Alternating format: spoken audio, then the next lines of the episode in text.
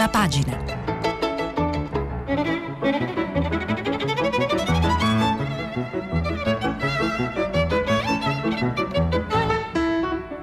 Questa settimana i giornali sono letti e commentati da Mario Sechi, direttore dell'agenzia AGI. Per intervenire telefonate al numero verde 800 050 333. SMS e WhatsApp, anche vocali, al numero 335 56 34 296.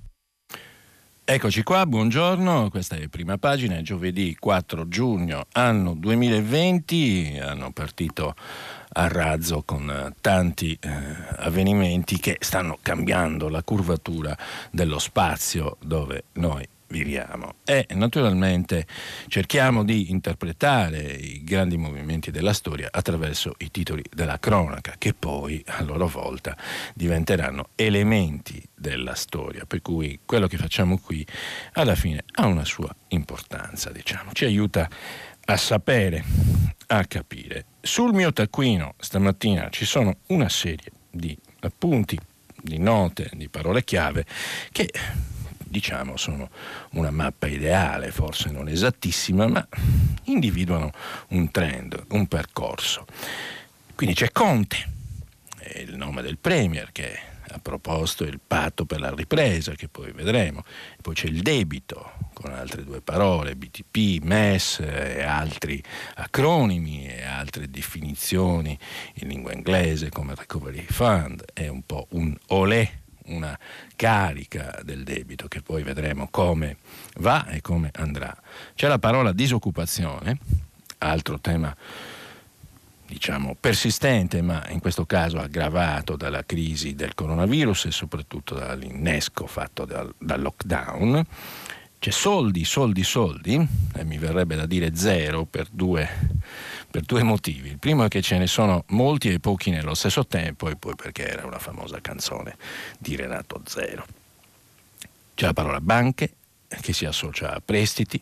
C'è la parola famiglia, che come vedremo si associa invece all'app Immuni, un pezzo interessante che leggeremo tra un po'. C'è la Germania, che anche questa fa rima con soldi e naturalmente vedremo poi come, in che maniera e con quali differenze con il nostro paese. C'è la parola dimenticata, che invece si associa alla parola lavoro, che fabbrica, e qualcuno comincia a ricordarla. E poi ci sono parole che cominciano a essere vecchie, in realtà sono parte di una fase che è in qualche maniera sfiammata, finita, consumata dalla storia, e cioè assembramento, lavoro in ufficio e così via.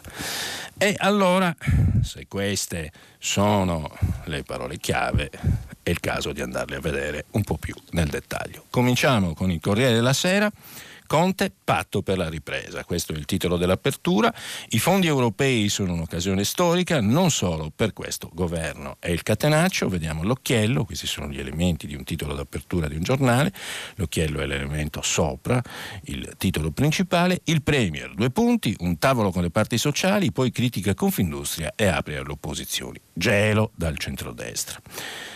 E un po' la giornata di ieri è stata contrassegnata dalla conferenza stampa del premier nel cortile d'onore di Palazzo Chigi. Ora, è chiaro che siamo di fronte all'apertura di un'altra fase dovuta al semplice fatto che il lockdown non c'è più, ci sono misure di distanziamento sociale, c'è molto caos, è molto fai da te come sempre all'italiana, e d'altronde però non è che si può pretendere diciamo una disciplina totale, non esiste, cioè, c'è negli stati totalitari quella, ecco perché ho citato la parola assembramento prima, con i suoi eccessi, i suoi difetti, le sue storture, i suoi orrori e i suoi errori.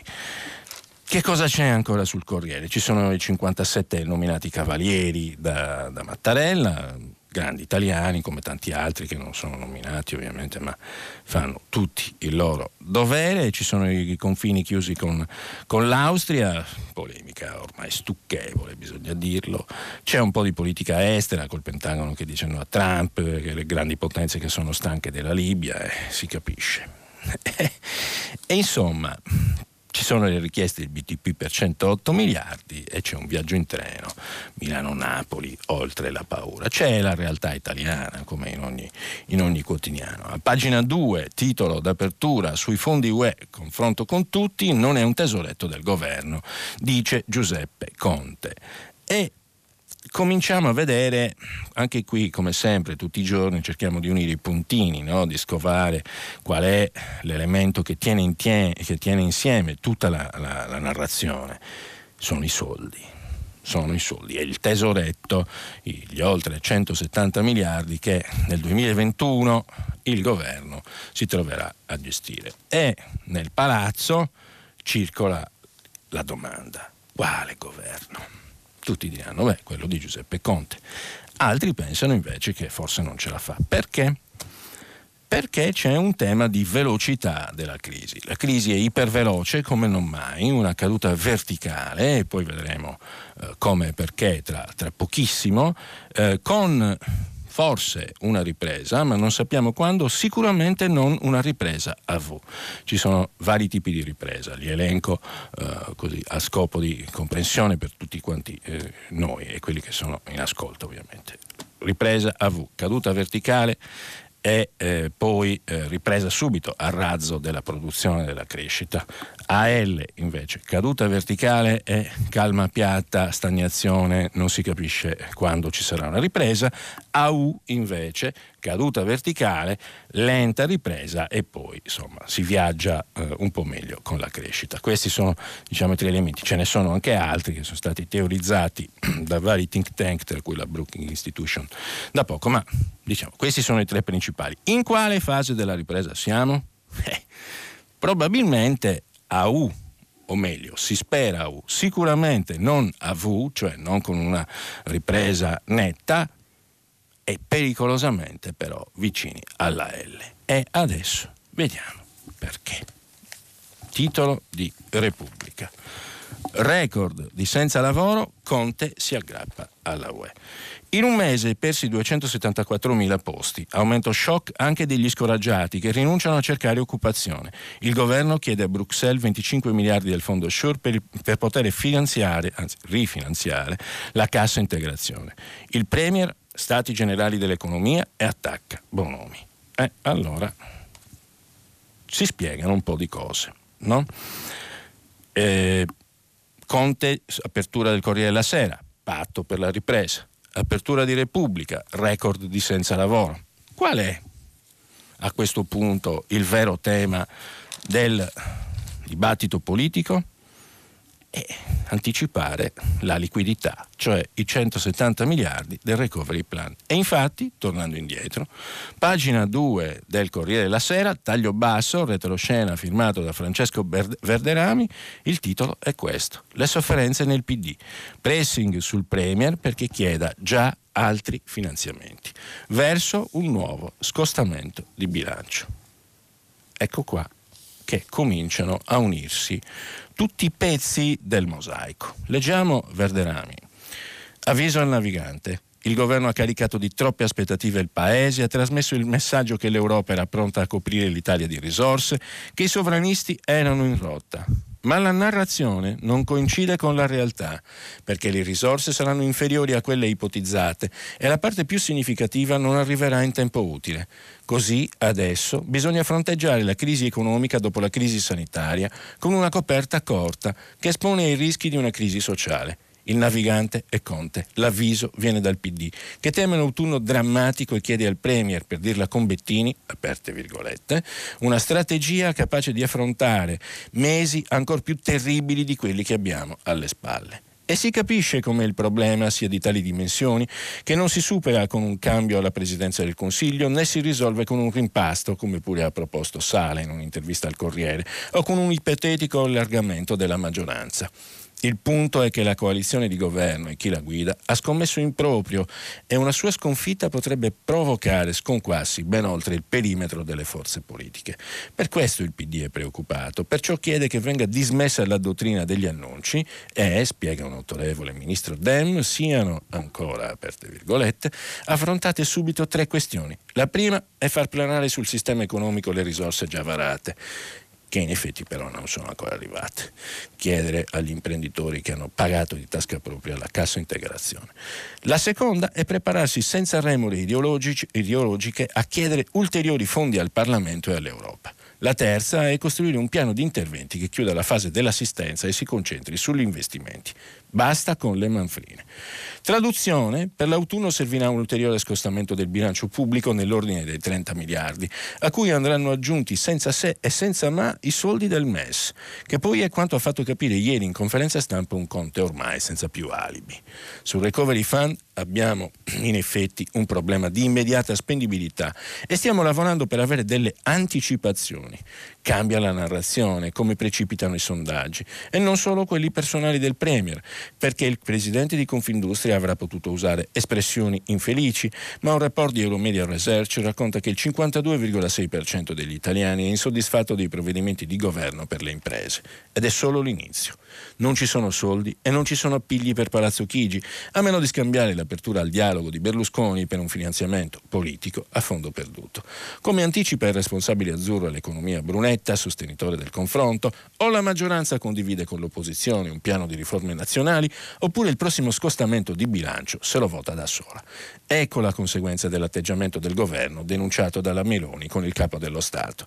Prima si sono presi in Parlamento i nostri voti, poi hanno usato le risorse senza nemmeno consultarci. E in effetti c'è stata finora a Palazzo Chigi una concezione unilaterale dell'unità nazionale, sollecitata da Mattarella. Ma l'idea di privatizzare politicamente i profitti per la maggioranza, immaginando di statalizzare le perdite dividendole con l'opposizione, non convince più nemmeno il PD. Così va interpretato l'appello di Franceschini che, evocando il secondo dopoguerra, ha spiegato come per ricostruire vanno messi da parte gli egoismi. Grande trovata. Mai come oggi gli equilibri politici dipendono da fattori economici e le preoccupazioni nella maggioranza, orientata a rafforzare il perimetro della coalizione, sono frutto delle proiezioni per quanto potrà accadere nei prossimi mesi.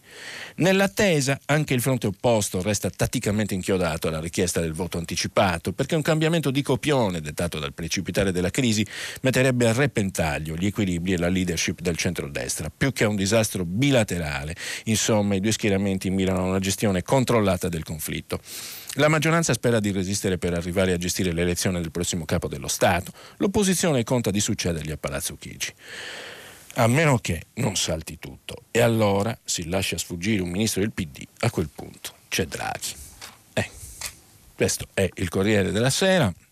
Francesco Verderami, che è un ottimo cronista del servizio politico del Corriere, è solitamente molto ben informato. E allora, come vedete, quello che dicevamo, cioè cercare di mettere insieme cosa c'è oltre, dietro, davanti, dietro, sopra, sotto le parole, ha un significato un po' diverso. Ecco perché a un certo punto Conte fa giusto appello per il patto per la ripresa, evoca i fondi europei, ma i fondi europei arrivano nel 2021. La partita della sopravvivenza del governo invece, come abbiamo visto, è adesso, nei prossimi mesi. Allora dobbiamo proseguire la nostra lettura, perché ci sono molti elementi interessanti che combaciano. Spesso dico che tutte le pedine stanno andando a dama. E allora devo leggere il pezzo di Claudio Tito su Repubblica, il cui titolo è Il peccato originale. L'emergenza sanitaria forse sta finendo, o almeno si vede una luce in fondo al tunnel, ma se ne sta aprendo un'altra, quella sociale, perché gli ultimi dati Istat sulla disoccupazione offrono una drammatica geografia del malessere.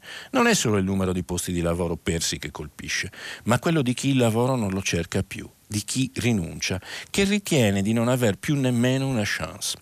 Soprattutto che questo sistema non sia più in grado di offrirgli una nuova possibilità, o meglio di offrirle, perché come troppo spesso accade a subire le conseguenze più pesanti sono le donne. Sono loro che perdono di più il lavoro e loro che in numero crescente gettano la spugna per agguantare un nuovo impiego. Giro a pagina 29. Allora. Abbiate pazienza. Ecco qua. Pagina 29,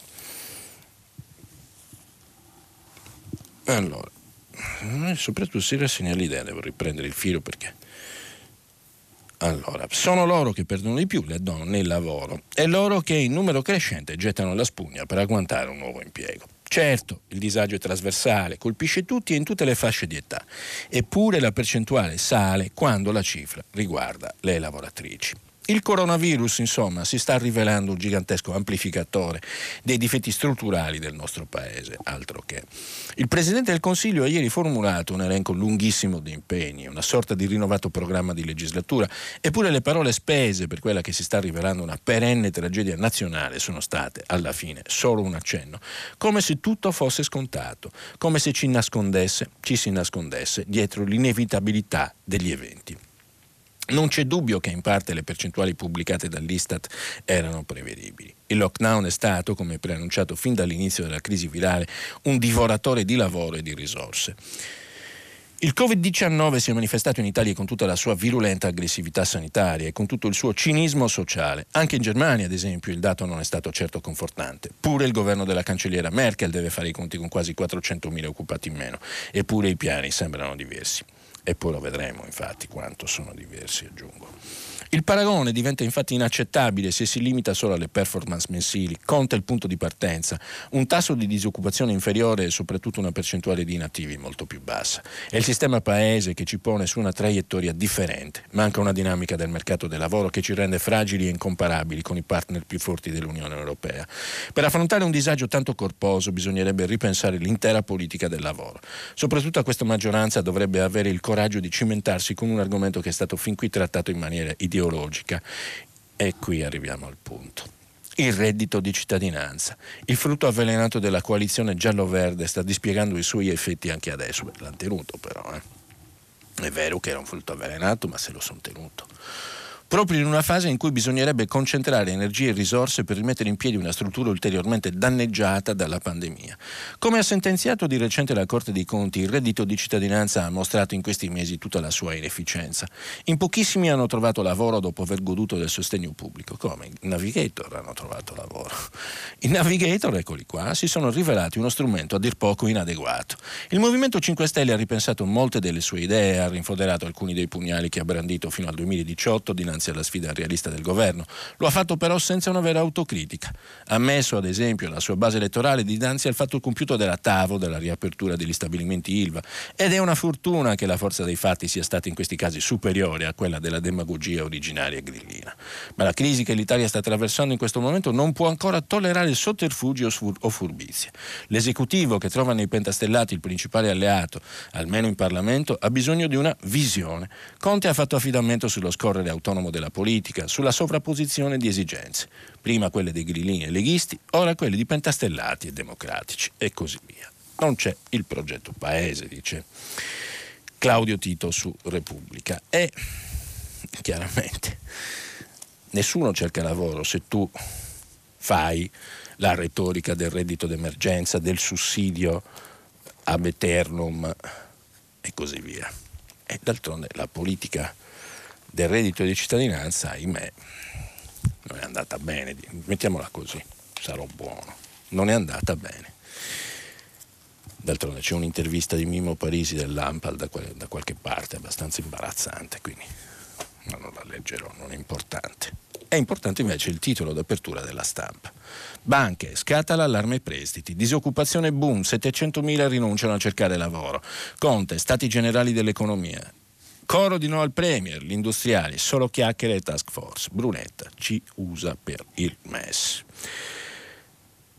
Pezzo di Paolo Griseri, il tempo delle parole è finito. Era ripetizione di quello, ma bastano 10 righe per capirci. Questa è la Stampa. Non hanno un lavoro, ufficialmente non lo cercano e rimangono sospesi in attesa di un futuro. L'Istat dice che sono 746.000. Persone che avevano un'occupazione si sono fermate per l'epidemia e non sanno se e quando torneranno ad avere un reddito. Sono loro la metafora del paese, il simbolo della nuova emergenza evocata ieri dal premier Giuseppe Conte. Bisogna aggiungere a questo quadro un elemento molto importante, e cioè che i licenziamenti sono bloccati per ora. Domanda, la mia nota piccola sul taccuino per il futuro, a futura memoria come sempre. Cosa succede quando i licenziamenti verranno sbloccati. Per ora è così, ma dopo? Apertura del Sole 24 Ore, fase 3 al via con 400.000 posti in meno. Lead del titolo d'apertura. Conte ieri ha presentato la fase 3, ma i programmi di rilancio devono affrontare i pessimi dati dell'occupazione di marzo e aprile con l'effetto lockdown. In aprile rileva l'Istat, gli inattivi, coloro che ne cercano un lavoro, balzano di 746.000 unità, mentre l'occupazione registra un calo complessivo di 400.000 unità. Il tasso di disoccupazione è sceso al 6,3 dall'8% di marzo, a causa appunto di 484.000 persone in meno che cercano lavoro. Questo è il punto. La disoccupazione ingloba il dato di chi cerca lavoro. Sembra un paradosso, ma non lo è. Se tu non cerchi lavoro, la disoccupazione cala, ma in realtà è un dato terrificante. Vuol dire che c'è un clima di sfiducia molto grande nel paese, tema che qui a prima pagina, fin dal primo giorno della mia rassegna, abbiamo messo in evidenza. La fiducia. C'è fiducia nell'Italia? Anche qui siamo di fronte a dei paradossi terminali. Vi ho detto prima che c'è la questione, ci sono delle parole chiave, no? C'è la questione dei soldi, come abbiamo visto, del governo, della disoccupazione, e naturalmente c'è il debito. E allora uno dice, beh, però la fiducia nel paese c'è, perché per il BTP decennale c'è stata una domanda record e sono stati collocati 14 miliardi. Questo tema è fatto rilevare dal Corriere della Sera, in un titoletto, in uno strillo: richiesti BTP per 108 miliardi, richiesti 108 miliardi, collocati 14. Quindi c'era una fortissima domanda e uno dice, ma hanno una grande fiducia nell'Italia. Sì, certo, perché l'Italia offre i tassi di interesse, tra i tassi di interesse più alti nel mercato, e in fondo il mercato pensa anche che il rischio sia basso, anzi bassissimo. Noi siamo nella condizione ancora del too big to fail, cioè siamo troppo grandi per fallire, anche se le condizioni dei nostri conti pubblici si stanno, come vedremo, deteriorando ulteriormente. E quindi c'è una fortissima richiesta di BTP, di titoli di Stato italiani sul mercato, perché di fronte a rendimenti zero, negativi, di altri titoli, e questi vanno con un interesse a 1,40, 1,65, avete idea di che cosa vuol dire, da 0 a 1,40, quindi va bene, no? E quindi il MEF, dice il Sole 24 Ore, approfitta del clima più sereno sui mercati grazie alle misure della BCE e al Recovery Fund e piazza 14 miliardi di euro del BTP decennale all'1,65% attraverso un collocamento sindacato che registra forti richieste, quasi 110 miliardi, e che sancisce anche il ritorno degli investitori stranieri. Cioè, dove vanno? L'operazione annunciata all'ultimo minuto nella giornata festiva del 2 giugno del MEF ha colto così il cambio di passo verso il debito italiano degli ultimi giorni. Oltre all'intervento con il PEP da 750 miliardi di euro già operativi da aprile, Francoforte, cioè la Banca Centrale Europea, potrebbe nella riunione di oggi, quindi c'è un appuntamento in agenda importante, rafforzare la dotazione con vantaggi per la tenuta dei titoli italiani. E quindi tutto bene? Uno direbbe, beh, cavolo, stiamo raccogliendo denaro a nastro, quindi stiamo andando bene, c'è fiducia nel paese. Sì, ma ci sono come sempre delle conseguenze inattese che non si vedono oggi ma si vedranno un domani, e sulle quali bisogna essere onesti, cioè bisogna dire la verità, non prima di aver bevuto un po' d'acqua, scusate.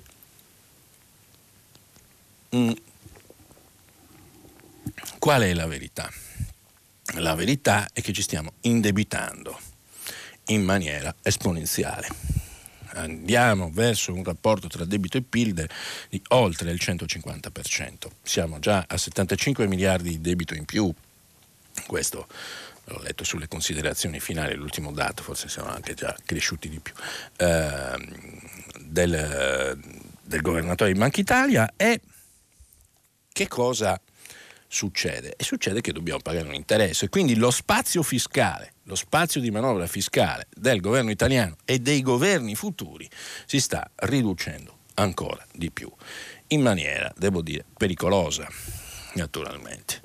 Oggi questo non viene detto, ma domani lo vedremo. Chiunque governi, non non è un problema di colore politico, ovviamente. E le differenze quali sono? Le differenze sono che ci sono stati molto forti con un debito invece dal volto umano, comunque più contenuto, che stanno facendo manovre di intervento diretto molto forti. E infatti sul Sole 24 Ore c'è un altro titolo importante: Germania, altri 100 miliardi all'economia. La Germania si appresta a varare una delle più grandi manovre di stimolo all'economia della sua storia, con una portata di interventi che spazia dalle infrastrutture al sostegno alle famiglie, all'industria dell'auto. Tenete presente che dopo 2 giorni dalla richiesta i piccoli imprenditori tedeschi hanno avuto 5.000 euro direttamente dal conto corrente. Noi non riuscivamo a piazzare 600 euro di bonus sul sito dell'INPS.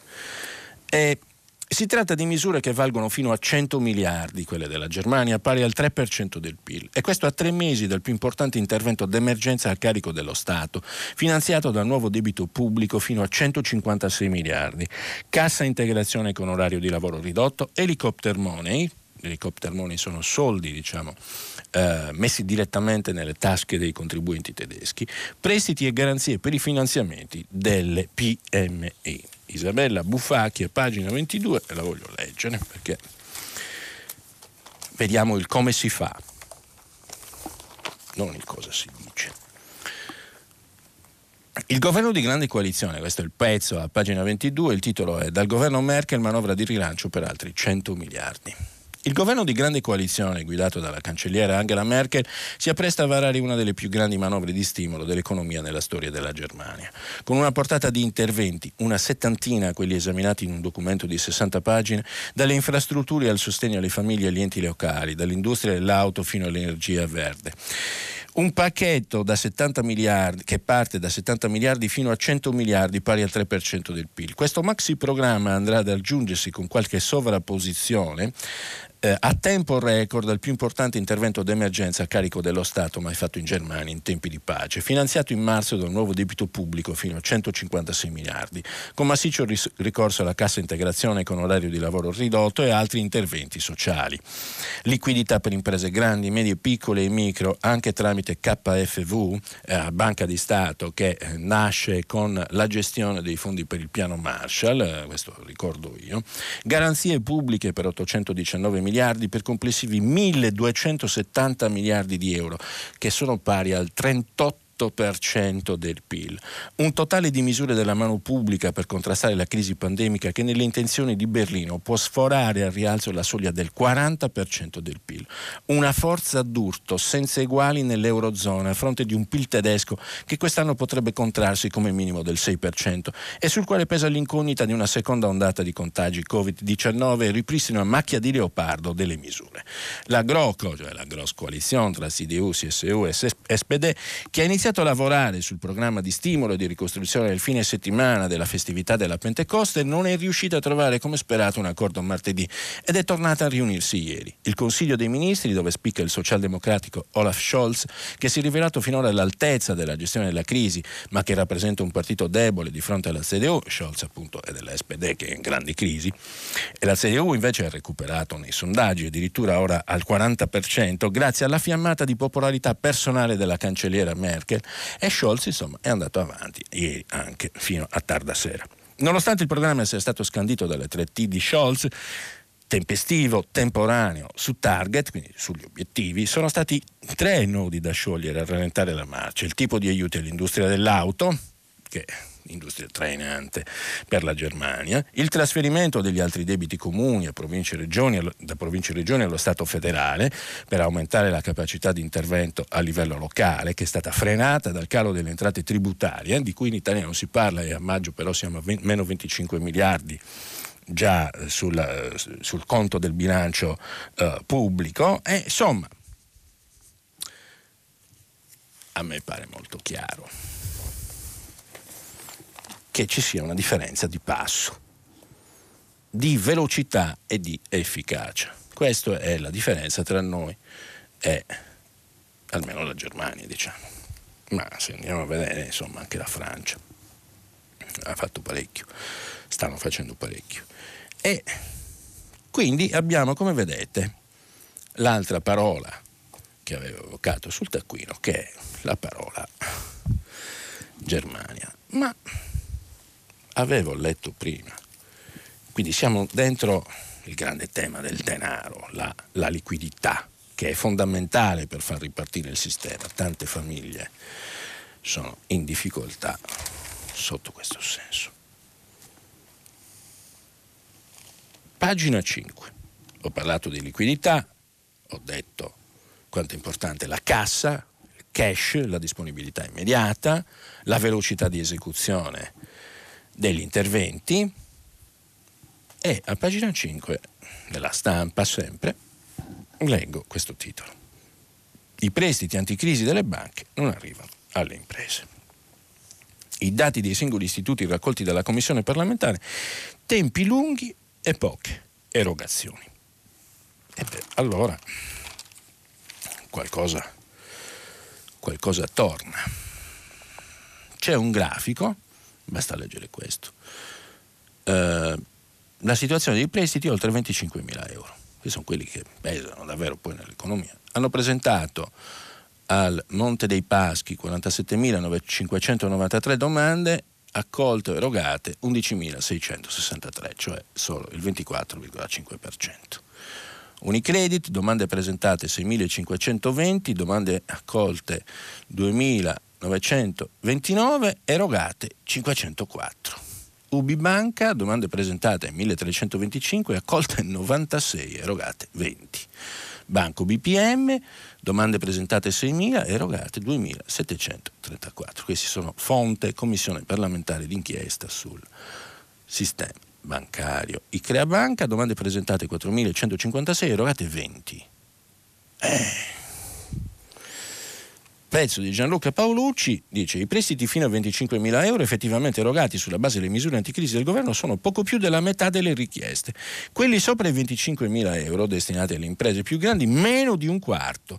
Che ci sia un problema piuttosto serio sull'erogazione dei prestiti garantiti dallo Stato alle imprese per fronteggiare la crisi innescata dall'emergenza Covid è ormai chiaro, direi di sì. Quanto sia grande il problema e come è distribuito lo dettagliano i dati raccolti dalla Commissione parlamentare sul sistema bancario, un documento di sintesi dei risultati del questionario di 10 domande inviato dalla Commissione a tutte le banche operanti in Italia, 148, redatto dalla Guardia di Finanza, che la Stampa ha potuto visionare, e fornisce anche il dettaglio dei principali istituti. Ed è qui che la preoccupazione espressa da molti imprenditori e consulenti aziendali sull'efficacia delle misure prende corpo. I dati sono relativi ai prestiti garantiti attraverso il Fondo di Garanzia per le PMI, articolo 49, bla bla bla, e riguarda le imprese fino a 499 dipendenti. Monte dei Paschi, controllato dello Stato, ha ricevuto, eccetera, l'abbiamo già letto. Questo, chiarissimo mi pare, chiarissimo. E quindi in questo nostro viaggio ideale abbiamo cominciato a vedere nel dettaglio che la questione dei soldi è molto più complessa. La questione della disoccupazione sta galoppando, il debito cresce e da un lato c'è la fiducia, dall'altro però se l'investitore, il retail, cioè il piccolo risparmiatore, compra il BTP e preferisce a questo, giustamente, per come stanno le cose oggi, all'investimento per esempio nell'impresa, nel mercato azionario e così via, significa che noi non abbiamo un sistema dinamico, e cioè che l'Italia è un paese sostanzialmente senile, mezzo morto, che non crede nel futuro. E infatti per i giovani la situazione è gravissima, come abbiamo visto. Questo è un paese per vecchi. Questa è la realtà dei numeri, quantomeno.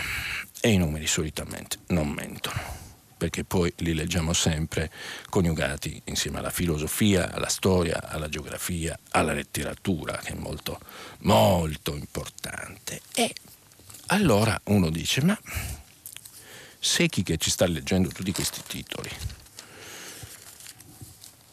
dove vuole arrivare? Al Mattino di Napoli, voglio arrivare qui. Titolo d'apertura.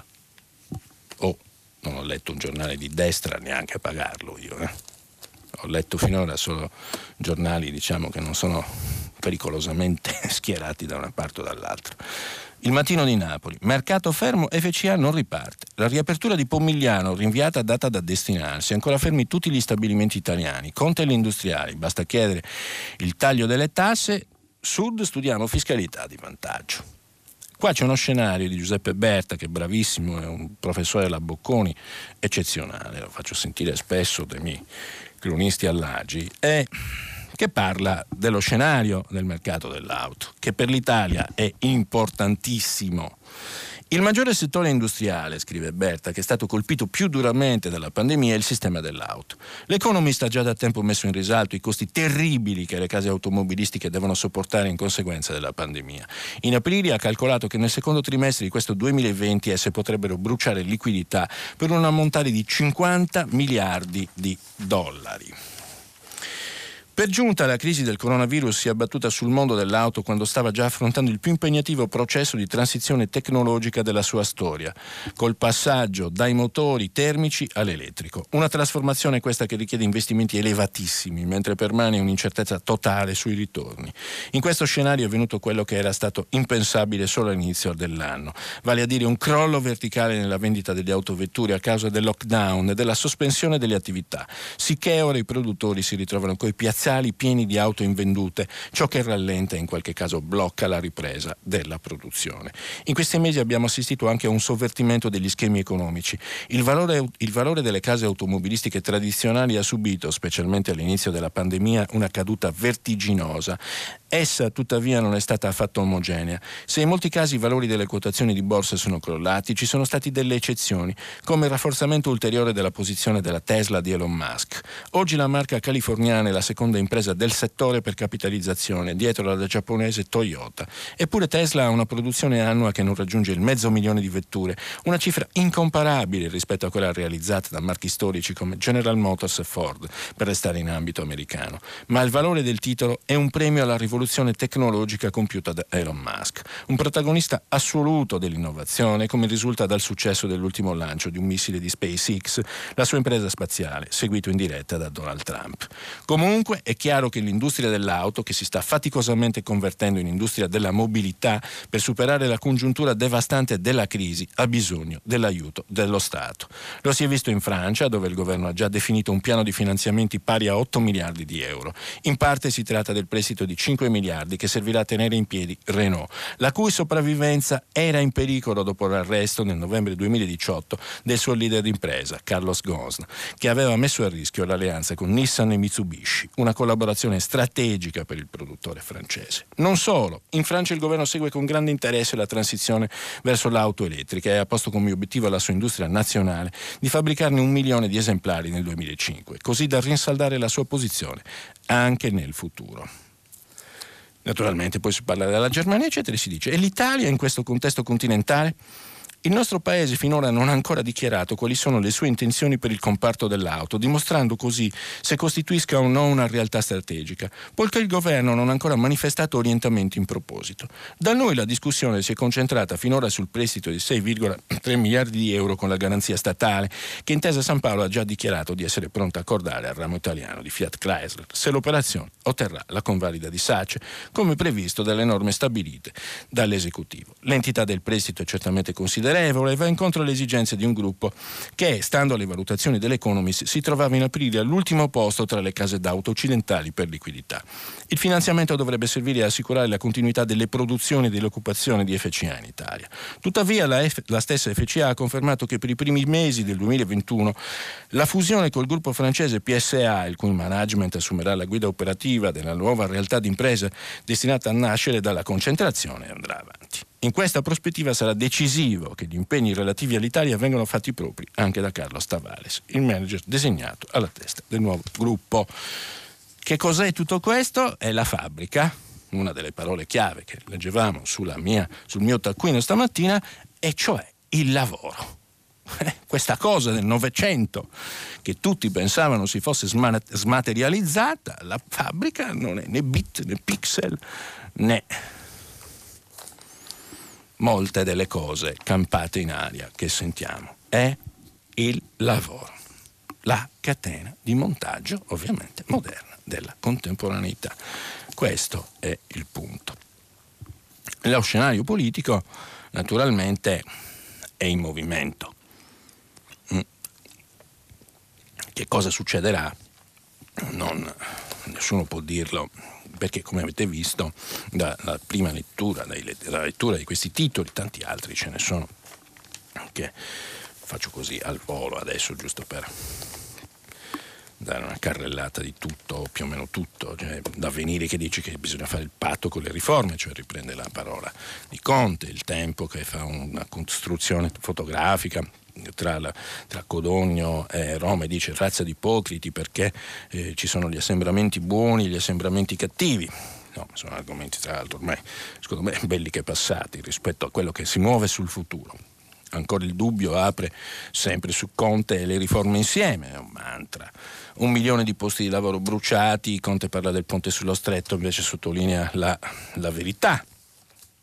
E il riformista continua la sua giusta battaglia sulla questione della legalità nella magistratura e propone 9 idee. Libero fa la questione punta sulla questione dello smart working nella pubblica amministrazione, dice che gli statali hanno un piano, non tornare più in ufficio, gli impiegati si sono affezionati al divano. Il Manifesto, bellissimo giornale che leggo sempre con piacere, oggi titola La ripresa, Conte invita tutti al tavolo, poi c'è una foto centrale sull'isola dei pirati in Sardegna, il governo di centrodestra ci riprova, a rischio il piano salvacoste che tutela il paesaggio e così via. Il giornale punta sulla politica, dice inizia il dopo Conte, però ora c'è lui secondo me dura. Conte industriali, questo è il Messaggero, nuovo strappo, no? Ancora sui temi che abbiamo visto. Alla fine, come vedete, tutto torna, si possono fare più o meno delle scelte diverse di titolo, ma i trend, no? sono questi. E dunque il vero tema è come uscire da questa impasse. C'è Giuliano Ferrara, ne leggo un pezzetto sul Foglio, che fa un bel pezzo dicendo che il governo ha fatto bene, io ne leggo un pezzo. Assembramento e nome sinistro, divieto di assembramento e formula da codice Rocco, sa di vecchio, di naturalmente autoritario. Assemblea e parola allegra, democratica, aristofanesca, volatile, ma tiene e funziona. È la sorella buona e cara dell'assembramento, parente dell'altrettanto spaesante, urticante adunata. Tuttavia bisogna dire che assembramento, adunata, corteo, assemblea, o che altro, la manifestazione delle opposizioni politicamente squinternata secondo un ovvio giudizio politico e convocata in data implausibile, era un pieno diritto delle opposizioni, che sono tante e diverse, si riuniscono per vetrina, hanno il diritto di farlo. È anzi ributtante il facilismo degli impiegati di talk show, quegli stessi che hanno fatto del senatore Salvini il truce e per tanto tempo, che ora considerano la cacciara di Via del Corso come una bestemmia. Non si sa come andranno le cose in politica, mancano 3 anni e belli corposi alle elezioni. E tra un po' ci sarà da eleggere il successore di Mattarella al Quirinale. E qui mi fermo, perché poi il pezzo di Ferrara, che è molto bello, traccia, no, un percorso dicendo vabbè, la maggioranza può non piacere, ha fatto tanti errori, ma i 5 Stelle ci hanno sorpreso e Conte ha fatto il suo lavoro con decenza e quindi ci si avvia a chiudere la legislatura e a eleggere il nuovo Presidente della Repubblica. E anche noi chiudiamo qui la nostra prima parte e andiamo a fare tra poco il filo diretto. Grazie. Rieccoci qua, faccio una premessa, ho visto un po' di messaggi, adesso poi li leggiamo con calma. Io vi ho letto i giornali, cioè, funziona così, si leggono i giornali, si leggono gli editoriali, si spuntano i commenti e se sono di questo tenore io non ho colpa, funziona così, vi ho letto i giornali, può piacere o meno ma questa è la realtà, mi seguite? Pronto? Buongiorno dottor Sechi, buongiorno. Mi chiamo Giuseppe, chiamo dalla provincia di Venezia. Sì.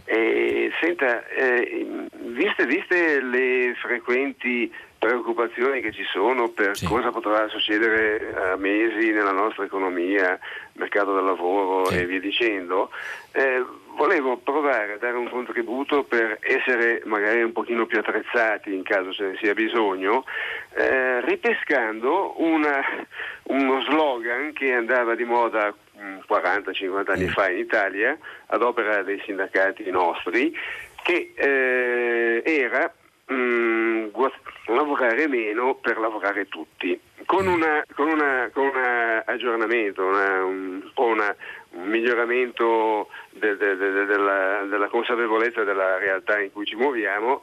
Io direi pensare a lavorare un po' meno e guadagnare ciascuno un po' meno, in modo da poter lavorare tutti e guadagnare tutti. Ecco, quindi l'idea, ovviamente facendo un esempio velocissimo, è un'azienda che si rende conto che non riesce a vendere se non 2/3 di quello che vendeva prima della crisi, là dove aveva 3 persone che lavoravano a 100 e guadagnavano 100, dovrebbero esserci ancora 3 persone che però si accontentino di guadagnare e lavorare e guadagnare per 2/3 di quello che guadagnavano prima. Ecco, questo in 2 parole è l'idea, e vorrei premettere da liberale, da sempre quale io mi ritengo, che questo forse sarebbe bello che fosse pensato non come una misura imposta dallo Stato a tutti, ma come fosse un accordo sindacale potenziale quadro che venisse studiata adesso, in modo che nel momento che ci sia un'azienda che ne vuole fruire ce l'ha già pronto, e basta soltanto che si mettano d'accordo l'imprenditore e i suoi collaboratori e lo fanno partire il giorno dopo. Va bene. La ringrazio del suggerimento. Bisogna ricordare però che le buste paga italiane sono tra le più basse d'Europa, che ci sono quindi livelli minimi di sussistenza, di reddito sostanzialmente, che quindi il welfare serve a questo, la CIG, tutti questi provvedimenti che si prendono, la cassa integrazione appunto, servono a colmare il gap nelle situazioni di crisi. Però cioè, dal punto di vista ideale va bene, basti che non sia la cosa l'idea della decrescita infelice, perché sennò siamo punti a capo. Pronto? Stefano Elena da Rovereto, libero professionista. Vorrei portare l'attenzione sua di Sechi, anche visto che fa il direttore di un'agenzia che è di stampo economico, che oggi c'è la prima manifestazione dei professionisti italiani con gli stati generali delle libere professioni, le quali legittimamente protestano perché dall'azione di questo governo sono stati totalmente dimenticati e sono diventati l'ultima ruota del carro della produzione, vuoi per i 600 euro che non sono arrivati o che non arrivano per meri errori, vuoi perché sono tagliati fuori dalla regola del fondo perduto, perché secondo il governo non sono imprese così come lo riconoscono invece la stessa Unione Europea. Ma soprattutto, anche in riferimento al signore che è intervenuto prima, noi da sempre attuiamo il lavoro flessibile, l'elasticità di operare, e soprattutto nel nostro campo delle libere professioni dal 2008 ad oggi siamo riusciti a far crollare il reddito medio delle professioni, perché forse qualcuno come i notai avranno mantenuto redditi elevati, ma tantissimi avvocati, commercialisti, giornalisti stessi, vi dicendo, lavorano con redditi che sono semplicemente la fame. Va bene. Se uno va a vedere quello che sono i redditi medi delle libere professioni, si vedrà che negli ultimi 5 anni sono calati di 13.000 euro in media di reddito medio lordo. Va bene, grazie. Andiamo avanti. Pronto? Sì, eccoci, buongiorno. Sì, buongiorno Mario, mi chiamo Andrea, chiamo dalla provincia di Asti. Solo una considerazione: l'Europa salva l'Italia, l'Europa salva l'Europa, non salva l'Italia. Se nella California, nell'Oklahoma, nella Florida succedesse quello che può succedere, ma gli Stati Uniti aiutano gli Stati Uniti, ma cos'è sta storia? Cioè, lo trovo veramente qualcosa che poi, ragionandoci, resto sconcertato, dico: ma cosa ci facciamo allora insieme? Che cosa è servito tutta questa cosa? Pagare pegno per entrarci, una valuta che ci ha messo in difficoltà, nonostante tutto viviamo ancora dignitosamente, per modo di dire. Ma l'Europa salvi l'Europa, non salva l'Italia. Questa spocchiosità dei francesi, dei tedeschi, gli inglesi che se ne vanno, ma cos'è questa situazione? È una vergogna. Va bene. Buon lavoro e buona giornata. Grazie e buon lavoro a lei. Sì, l'Europa salva l'Europa, sono assolutamente d'accordo su questo. sull'ordine dei nostri conti, insomma, un po' meno, abbiamo un debito veramente alto, dovremmo fare di tutto per diminuirlo, in realtà sta aumentando perché la situazione contingente è questa, speriamo che qualcuno abbia un piano efficace. Vedremo presto, vedremo. Pronto? Sì, pronto, dottor Sechi, buongiorno. Buongiorno. Mi vorrei legare un attimino alla domanda immediatamente precedente, quella di Andrea, dove proprio lo stesso Andrea ha usato il termine per entrare in Europa c'era da pagare pegno, ma com'è finita invece con il pegno che avrebbe dovuto pagare la Pallida Albione per uscire, visto che stanno trattando, ancora stanno trattando, però non se ne sa più niente, o sbaglio? Beh, insomma, la crisi del coronavirus ha bloccato un po' tutto questo processo, però stanno arrivando al dunque, quindi vedremo cosa accadrà tra il Regno Unito e l'Unione Europea. E viviamo tempi interessanti, forse troppo. Pronto? Pronto? Sì, buongiorno. Buongiorno a lei, mi chiamo Alberto, chiamo dalla provincia di Padova, buongiorno. Io ero curioso di sapere se lei è informato più di me relativamente a una cosa, cioè faccio una premessa, il nuovo capo di Confindustria, Bonomi, no? Sì. Che ha detto varie cose secondo me molto spiacevoli sul governo, eccetera, sì. L'inadeguatezza, eccetera, eccetera. Vorrei sapere se oltre a questa predisposizione innata a chiedere soldi alla grande mammella dello Stato, hanno anche un piano, cioè se hanno un progetto, un qualcosa per ripartire, per il rilancio, perché se il rilancio dovesse essere stile Lombardia, Irene Pivetti, le mascherine, eccetera eccetera, voglio dire, è un reiterare qualcosa che abbiamo già visto e di cui siamo decisamente molto stanchi, cioè quando ci sono soldi alla fine vanno verso pochi. Io capisco anche le proposte che sono state fatte qualche minuto fa, ma ad esempio i contratti di solidarietà esistono da sempre, per cui ma non è la soluzione, cioè se lo Stato interviene in questo genere di situazione unica, perché non è rara, è una situazione unica, sarebbe piacevole che ne godessimo tutti. Non ho capito dove vuole arrivare, cioè qual è la soluzione che lei propone? No, io non è che propongo soluzioni, propongo che Confindustria, che chiede, ci dia un piano. E loro un piano ce l'hanno. E qual è il piano? Produrre. Il piano non è produrre ed esportare. Non è quello, è quello di salvaguardare i propri profitti.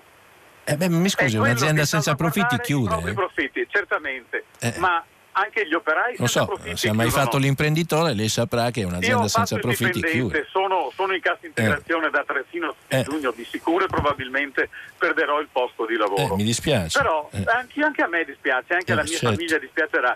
Però probabilmente gli industriali, ripeto, a lei risulta che ci sia, cioè produrre e vendere mi sembra una risposta che non è neanche degna di lei. Come vuol dire produrre e vendere? Produrre e vendere, commerciare, con quali prezzi, fare ricavi.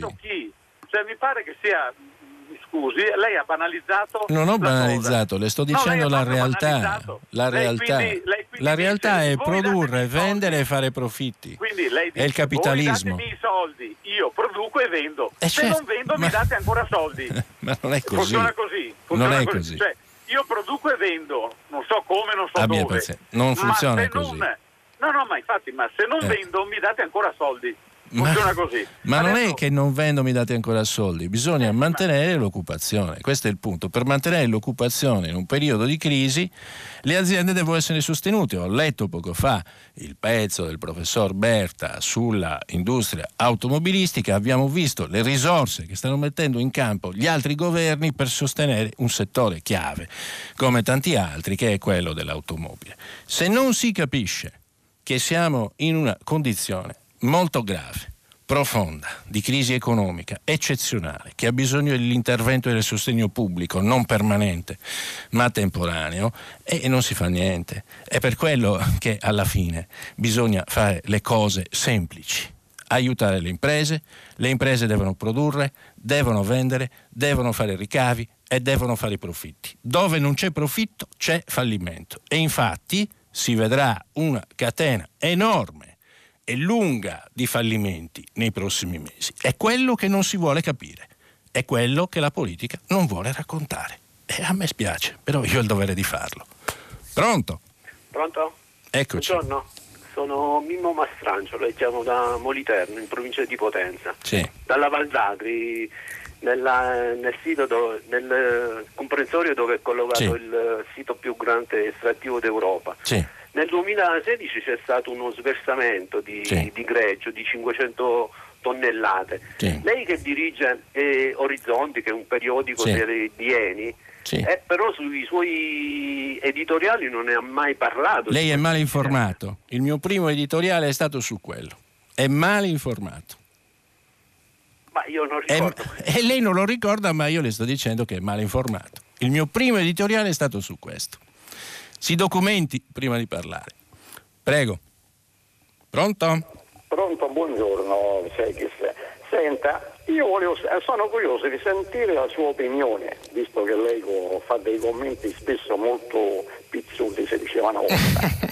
Allora, io direi più o meno, faccia d'occhio, più o meno dall'inizio di aprile sento dire, ho cominciato a sentire dire, specialmente dalla parte governativa in particolare, che il settore turistico italiano era veramente in cattive acque a seguito di tutto quel che è successo, la chiusura dei flussi turistici eccetera, e quindi un forte invito agli italiani, anche con le scritte sul telegiornale: fate le vacanze in Italia, tutti restate in Italia, vacanze in Italia. Ora io non capisco perché, e specialmente da alcuni ministri proprio, poi sento un sollevamento, quasi come se fossimo messi all'indice, perché alcuni stati europei non aprono i confini agli italiani. Io dico, ma non dovrebbero essere contenti, perché non può andare in Austria e resteranno in Italia. È giusto. Simpatico. Pronto? Pronto, buongiorno. Eccoci, buongiorno. Sono Sergio De Napoli, buongiorno Sergio. A lei, amici della TV. Senta, io volevo parlare dei prezzi delle banche che sono così difficoltosi, eccetera. Sì. A me risulta, ma informazione proprio di Radio 3, non ricordo, una rassegna stampa, qualcosa, che nel decreto il governo non ha previsto la manleva per le banche, cioè a dire praticamente quando la banca fa il prestito è uno degli elementi di difficoltà. Esatto, se il debitore non paga poi deve fare tutta la procedura e poi interviene lo Stato a garanzia. Certo, chiaramente questa procedura ha un costo. La domanda che volevo fare a lei è: vabbè, il governo ha fatto questo errore, secondo me è un errore, però voglio dire, la stampa non è la solita banalità sulla stampa che non fa le cose che però voglio dire, io comunque dico, bisogna aspettare un servizio di report, un'inchiesta fra 3 mesi eccetera, ma non basta una rassegna ad una conferenza stampa, stringere su questa cosa e chiedere al governo che inserisca questo elemento nella, ha ragione. Mi dispiace, insomma, quindi ragione, questa cosa non si fa, però questa cosa non si chiede. Non è vero, no, è stato detto, scritto, chiesto di diverse cose in Parlamento, non è così, bisogna leggere bene tutta la stampa, non un solo giornale. Al limite, non so che cosa legge l'ascoltatore, comunque la notazione è giusta, però guardate, è stato scritto in tutti i modi. Pronto? Pronto, buongiorno. Buongiorno. Dottor Becks, è un privilegio avere Becks è un bravissimo collega.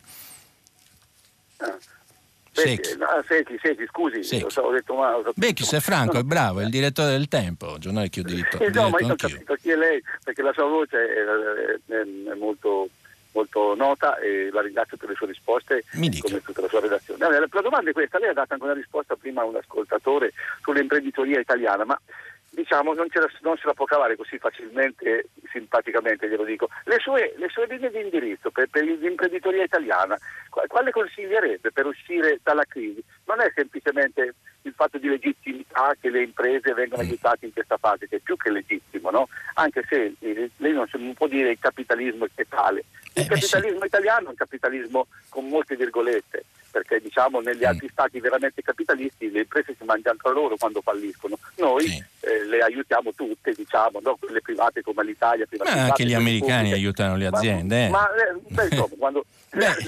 Guardi, le ricordo il caso più grande. Crisi dei mutui subprime, il sistema americano va a carte 48, finiscono tutti sotto il tavolo, le grandi aziende di Detroit, cioè l'automobile, finisce nei guai totali, guai finanziari, il governo di Barack Obama salva tutto il comparto, sostanzialmente finanziando, dando i soldi per cedere queste case automobilistiche o per salvarle con programmi a lungo termine. È il caso che noi dovremmo conoscere bene, che è il caso della Chrysler, che fu venduta alla Fiat attraverso un programma finanziario americano, e così Marchionne fece il grande colpo di comprarla e ripagò poi tutto il prestito. Quindi si figuri, l'hanno fatto per questo. L'agricoltura americana è la più sussidiata del mondo, tanto per dirne un'altra. Quindi tutti fanno questo lavoro, non esiste il laissez-faire totale, il capitalismo senza aiuti, con la non presenza dello Stato. Lo Stato è presente ovunque, dopodiché è presente o in maniera libera o in maniera totalitaria, vedi alla voce Cina, tanto per dirne una. Questo è il punto, la differenza si chiama libertà. Pronto? Buongiorno. Anto da Fontana Fredda, Pordenone. Buongiorno, dottor Secchi, complimenti anche dei commenti. La ringrazio. Dalla dichiarazione di Vischio a quella di Mattarella, ossia attorno al patto sociale, io sono un optometrista e ottico e come categoria facciamo alcuni milioni di controlli all'anno per i difetti visivi, occhiali e lenti a contatto, non per le malattie ovviamente. E da un secolo ormai ci sono varie ostilità con i medici oculisti, nulla di molto originale dirà tra le categorie, ma d'ora in poi tutti saranno in affanno e dovranno recuperare. Queste due categorie potrebbero andare oltre il braccio di ferro e trovare un accordo sociale, un patto, semplificare i servizi. E dal mio punto di vista sarebbe un vero segno di innovazione, perché sono problemi semplici, gestibili a costo zero. Quindi io volevo chiederle un commento e mi scuso di continuare la serie. Lei pensa che le difficoltà attuali miglioreranno il dialogo tra le categorie o si immagina il peggioramento? Oh signore. Grazie. Oh signore, che domanda. Ancora una volta mi tocca andare controcorrente. Allora, è stato detto che con la pandemia noi saremmo stati tutti migliori. Siamo stati migliori? Ma proprio no, guardate. C'è un carteggio bellissimo di Freud e Einstein sull'inevitabilità della guerra, che dice molto sulla natura dell'uomo. Invito tutti a cercarlo in rete e a leggerlo. È un po' sconsolante, se volete, però funziona così. Qualcuno dirà, ma lei è pessimista. No, rispondo con una frase che dice, sono un ottimista ben informato. Quindi io resto ottimista, solo che sono anche informato. Ed essendo informato non posso essere ottimista così, per natura, senza conoscere i dati di fatto. Bisogna conoscere i dati di fatto. Non siamo migliori, ne siamo usciti peggiori. Guardate cosa sta succedendo, guardate che cosa è successo in Parlamento, come si stanno litigando sostanzialmente, nonostante il capo dello Stato abbia detto che ci vuole unità, bisogna passare a questo passaggio difficile, insomma, nella nostra storia, perché è una crisi molto grave, la crisi più grave dal dopoguerra dal punto di vista della caduta dell'economia. Però siamo migliori, può darsi, io non lo vedo. Pronto? Buongiorno. Mi chiamo Massimo, telefono da Roma. Sì. Buongiorno. Buongiorno. Volevo fare riferimento a una sua affermazione di ieri riguardo al fatto che non ci sono le elezioni all'orizzonte, e questo renderebbe più facile la concordia e l'unità nazionale.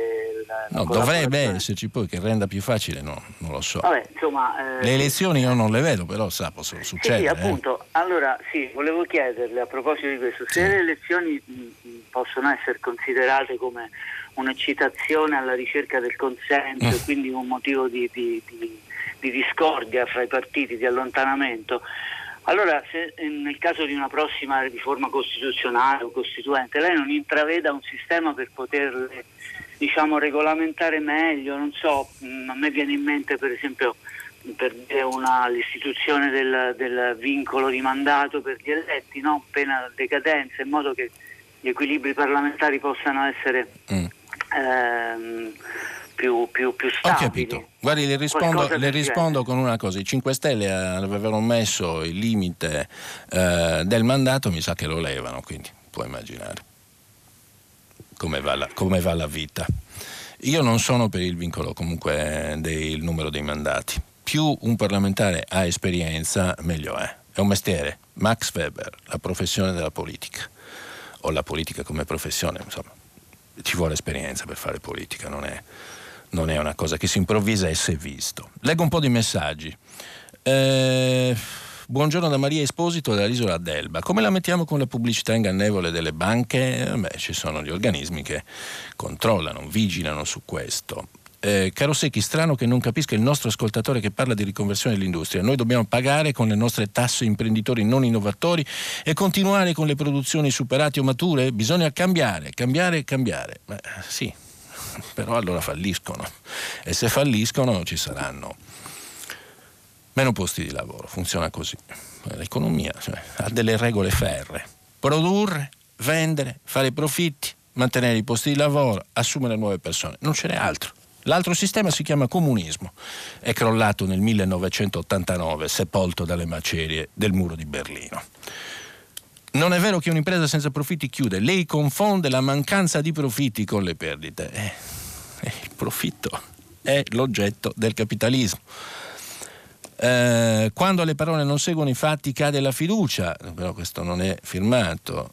Marina da Roma dice: noi cittadini, secondo lei, abbiamo qualche possibilità di intervento per poter aiutare il treno a non deragliare alla prossima curva?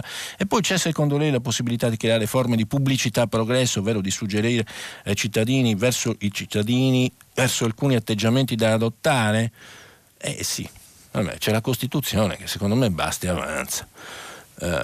Se non va bene la Costituzione, ci sono i 10 comandamenti, che non sono male anche quelli. Buongiorno, a proposito di numeri, ricordo che la corruzione, questo è Gerardo, ci costa oltre 200 miliardi, però c'è chi scende in piazza per gridare al condono. Vabbè, Gerardo dice la sua, ha ragione, la corruzione c'è sempre stata, con tutti i governi, tutti i regimi, in tutti gli stati c'è corruzione, più o meno.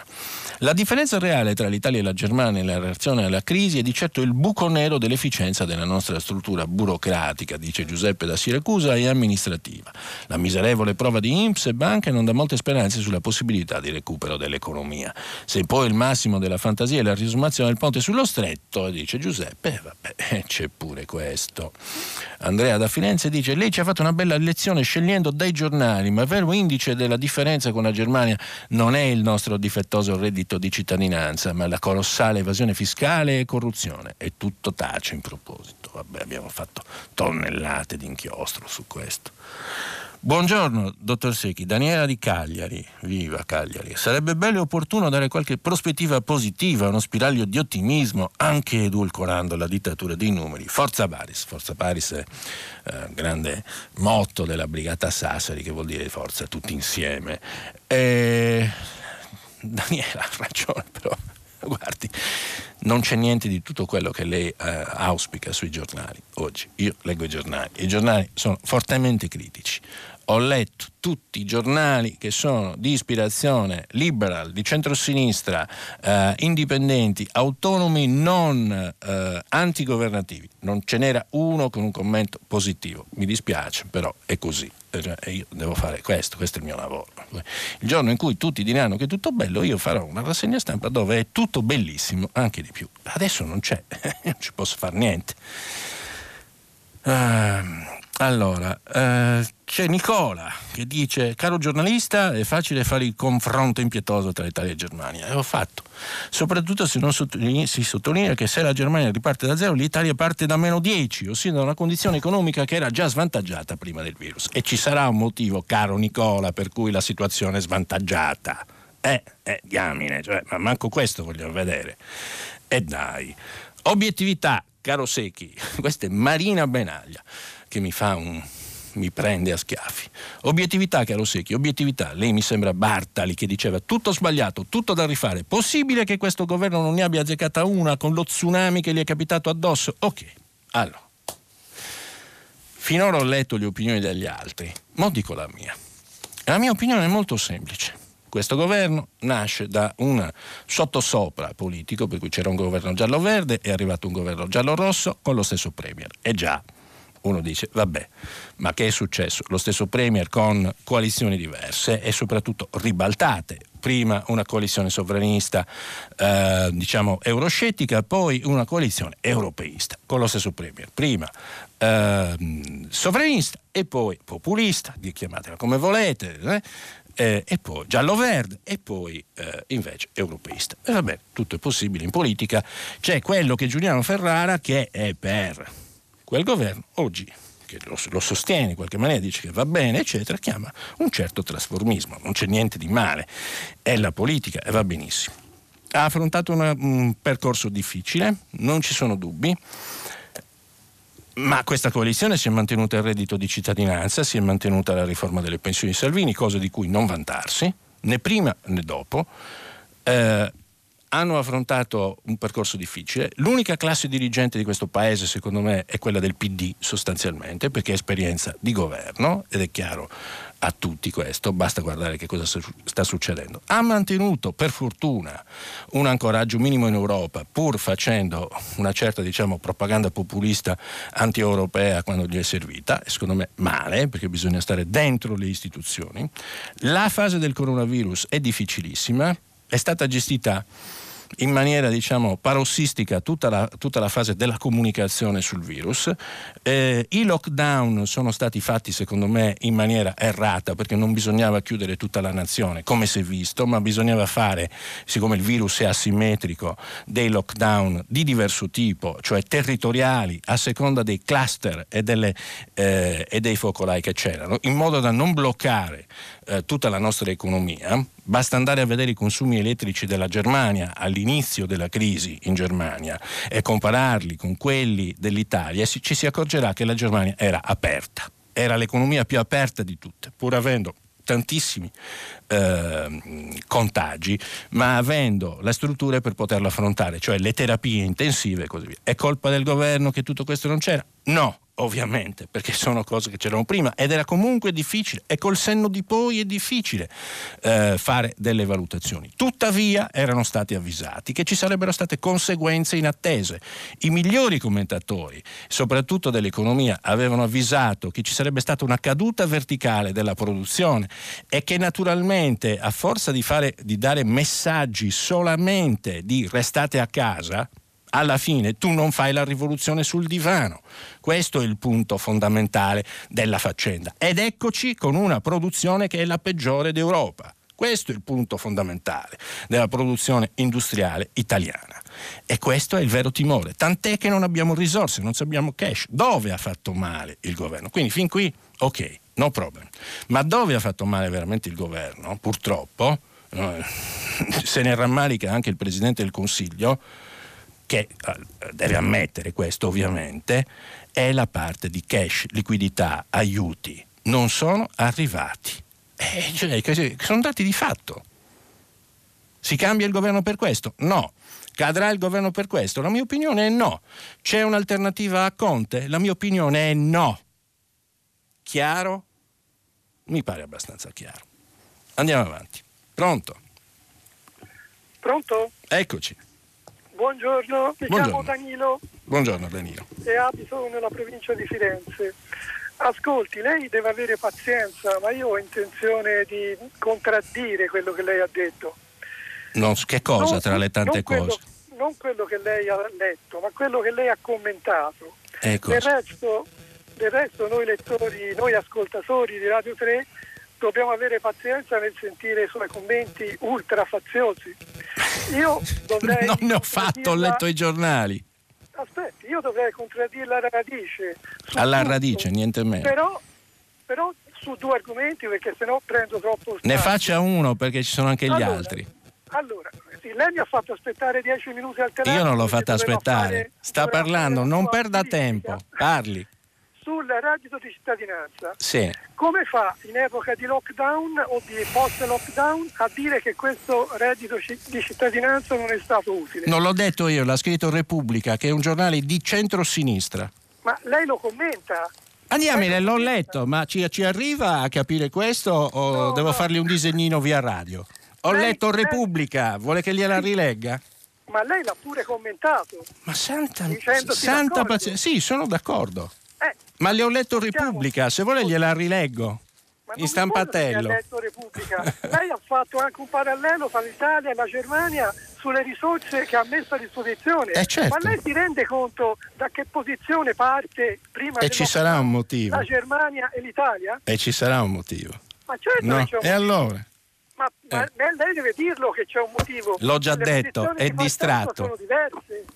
L'ho già detto. No. È distratto. Non sono io distratto. È molto distratto. È lei che è fazioso. Oh signore. Lei dovrebbe andare, non dovrebbe andare Rai 3, perché Radio 3 purtroppo... mi cacceranno, cosa vuole che le dica? È popolata da un pubblico che non può sopportare... e quindi... Oh signore, l'ha detto. L'ho detto perché lei non ha detto che la Germania ha un surplus fra l'altro irregolare, fra l'altro illecito. Vabbè, illecito addirittura. E perché non li hanno messi ancora tutti dentro i tedeschi? Non è contemplato dal trattato di Maastricht, se lei lo sa perfettamente, che il surplus del bilancio... E quindi? Mi dica, cacciamo la Germania dall'Europa? No, ecco. Dire che per questo motivo ha potuto mettere a disposizione cifre che l'Italia non ha potuto mettere. Va bene. Lei poi ha detto che anche la Francia lo ha fatto. Sì, se guardato bene dal dire cosa ha fatto, perché non è assolutamente vero che la Francia ha messo a disposizione più risorse dell'Italia. Va bene. Non è vero. Va bene, noi siamo i migliori del mondo, siamo il modello che tutti vogliono. Molto bene, grazie. Io rileggo Claudio Tito perché a questo punto, insomma, pagina 29. Allora. Manca una dinamica del mercato del lavoro che ci rende fragili e incomparabili con i partner più forti dell'Unione Europea, lo dice Claudio Tito su Repubblica. Per affrontare un disagio tanto corposo bisognerebbe ripensare l'intera politica del lavoro. Soprattutto questa maggioranza dovrebbe avere il coraggio di cimentarsi con un argomento che è stato fin qui trattato in maniera ideologica, il reddito di cittadinanza. Basta e avanza. Tanti saluti. Pronto? Buongiorno dottor Sechi. Buongiorno. Sono Roberto, chiamo da Cagliari. Evviva, mi dica. Io almeno su una cosa sono d'accordo con lei. È già qualcosa. Sì. All'inizio della lettura del giornale. No, siccome hanno detto che a Radio 3 non mi sopportano, saranno costretti a sopportarmi. È interessante anche sentire queste diverse opinioni. No, non sono diverse opinioni, solo che io leggo gli articoli dei giornali. Ho capito, però se non vi piacciono gli articoli dei giornali di oggi io non ci posso far niente. Mi dica. Dicevo che su una cosa sono d'accordo con lei. Quando stamattina ha fatto riferimento alle nomine dei cavalieri del lavoro e poi ha precisamente commentato hanno fatto il loro dovere. Io sono d'accordo con lei. Perché in effetti sono forse tra i pochissimi che o disegnati dalle mascherine puntualmente fotografati o ripresi non è potevo più, dico la verità. E sono anche d'accordo sul fatto che il paese che ha bisogno di eroi come lei diceva ieri, insomma, non è messo bene. No, direi proprio magari no. I premi agli operatori sanitari che hanno fatto un lavoro intenso, io sono fortemente contrario. I fondi siano destinati alla sanità pubblica, ma non a quella privata. E, insomma, niente, volevo solo dire che su questa cosa, almeno su questa, sono d'accordo con lei. Grazie. E tutte queste mascherine e poi dei guanti buttati nelle strade, raccolti dagli operatori ecologici sottopagati, quelli non diventeranno mai cavalieri di niente, avranno più monnezza da raccogliere e nessuno ci ricorderà mai di loro. Grazie, molto gentile, grazie.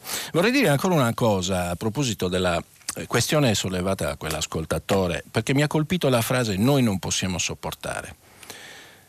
Vi assicuro che nessuno in vita sua potrà mai levarmi la parola. Può essere Radio 3, può essere Radio 1, può essere Radio 2, può essere Vate la Pesca. Il totalitarismo e le letture a una dimensione dalle mie parti non esistono. Andiamo con una telefonata. Pronto? Sì, buongiorno, sono Pietro da Parma. Buongiorno Pietro. No, io volevo solo dire, sì, l'Italia in realtà non si era ancora risollevata dalla crisi del 2008. È vero. Ma nel 2008 non stava già bene da tempo. Questo è il colpo di grazia. È così. Dopodiché parliamo di soldi, sono tanti soldi, possiamo metterli, per l'amor di Dio, ma possiamo metterli anche benissimo. Ma purtroppo immettere dei soldi in un sistema di questo genere, io temo che non serva a nulla, è come è un colabrodo. Cioè, questo è un paese che purtroppo va riformato dalla testa ai piedi, non c'è nulla che si possa tenere com'è in questo paese. E lo era già prima, ma l'altro problema è che siamo in campagna elettorale da 20 anni, perpetua, e quindi anche lì è impossibile proporre una riforma, riformare un paese in questa maniera. E l'altra parte, perché questa è la parte politica, ma le parti sociali, Confindustria, sindacati, sì, consorterie varie, anche lì io vedo della gente che non vede più in là del proprio naso. Va bene, io la ringrazio. Io voglio difendere tutti invece. Voglio difendere Confindustria, che rappresenta bene le opzioni degli industriali. Voglio difendere i sindacati, che cercano di difendere i posti di lavoro e di creare condizioni per farne altri. Voglio difendere il governo, che anche quando sbaglia sono sicuro che lo fa in buona fede. Voglio difendere l'opposizione, che fa il suo dovere di pungolo. Voglio difendere quella cosa che si chiama pluralismo e democrazia, che qualcuno stamattina tra gli ascoltatori, mi spiace, non ha dimostrato nei miei confronti. Però ci vediamo e ci sentiamo domani. Grazie.